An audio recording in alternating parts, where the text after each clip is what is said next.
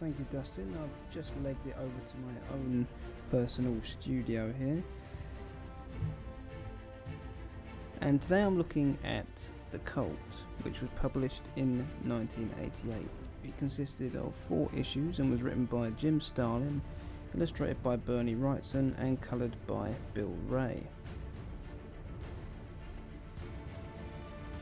Now, last time on Bat Book for Beginners we had The Killing Joke. Probably one of the best books ever. Now, how is this one going to stand up against that? Let's find out.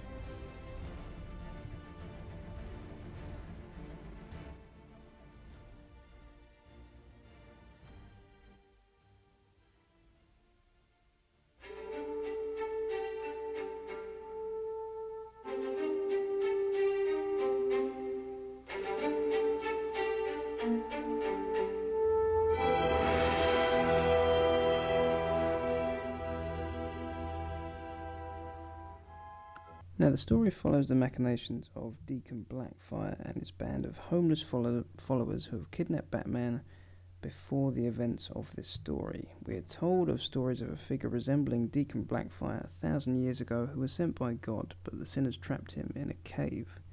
He was eventually released several hundred years ago. We learn Deacon Blackfire is brainwashing and assembling an army of homeless people in the sewers, which actually removes all crime in the city.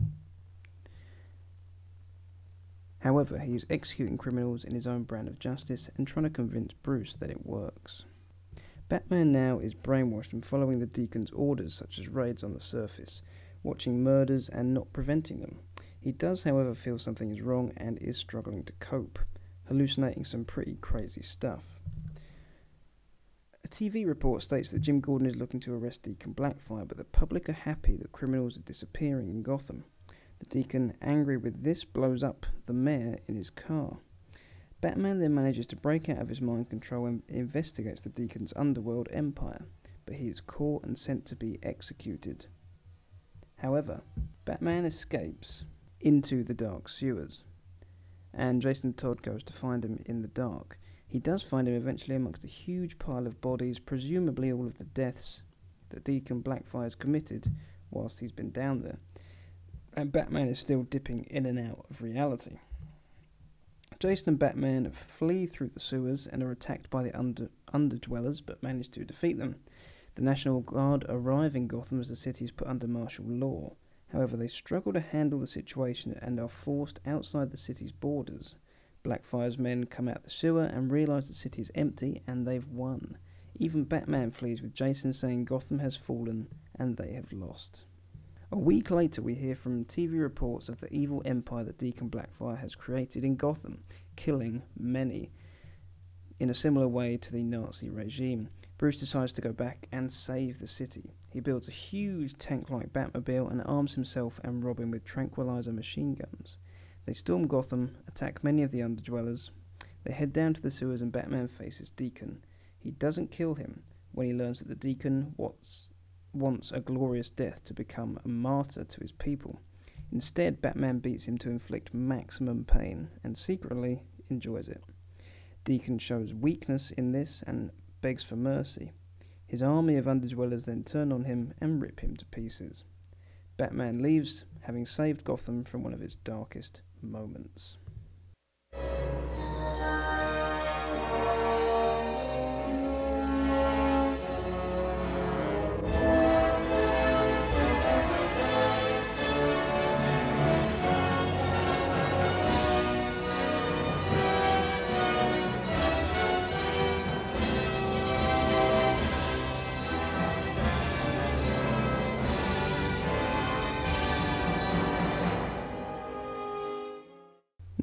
Thought The Cult was a very brutal and stark and dark story, but it was absolutely enthralling. There's perhaps a little bit too much relying on talking head news reports that look and feel very similar to The Dark Knight Returns, as does the whole book. But uh, Batman, I think, has really been pushed to these limits, and it's refreshing to see that it's not some hokey plot involving people from Bruce's childhood. This is Batman at his lowest, and it takes a good 50 pages for him to recover, even after he's free of the cult. The story I felt had a timeless feel to it. I thought that Bernie Wrightson most famous for co creating the Swamp Thing, depicts true horror in this book, but while his art is impressive, it's severely hamstrung, I think, by the colouring technology available at the time. It'd be interesting to see how, what differences would happen to this book if it was made today. Um, and this detracts a little from its case for entering the uh, Hall of Fame of Batman books, but, fam- but fans certainly shouldn't miss it. Um, the plotting and the script are very tight. It has a very claustrophobic feel, and a story arc that's more horror thriller than superhero traditionally. It remains a very worthy title, I think. Um, it's got very, it's got a non-linear nature of storytelling at the start, especially. It sort of thrusts us into Batman's situation as he's held captive. I thought it was a good start. The dips into the psychosis for Batman are interesting.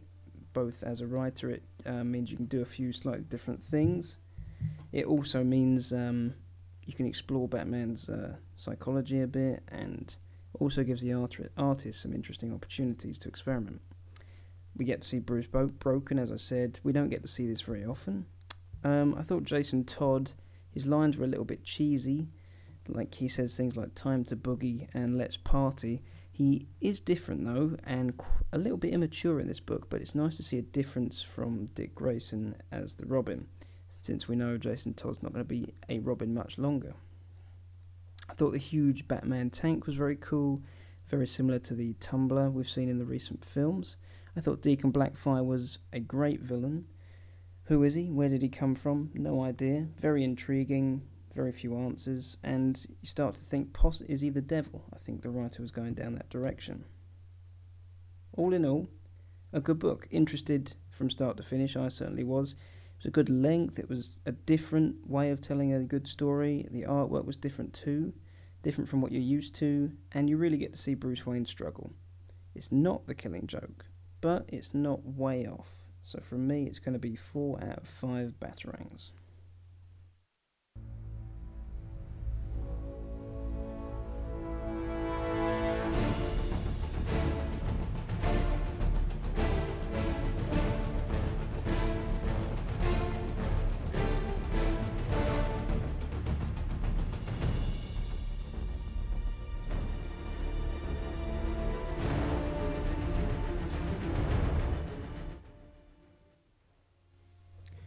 Well, I hope you enjoyed that review of Batman the Cult. I thought it was a very worthy book and one that maybe a lot of fans will overlook and one they should definitely check out. Next time, I'll be looking at another milestone in the Batman family's history in Batman A Death in the Family, where I think we all know Jason Todd's going to struggle a little bit. So until then, I've been Nick. I'm just going to leg it back to the regular Batman Universe studios and uh, I'll see you next time.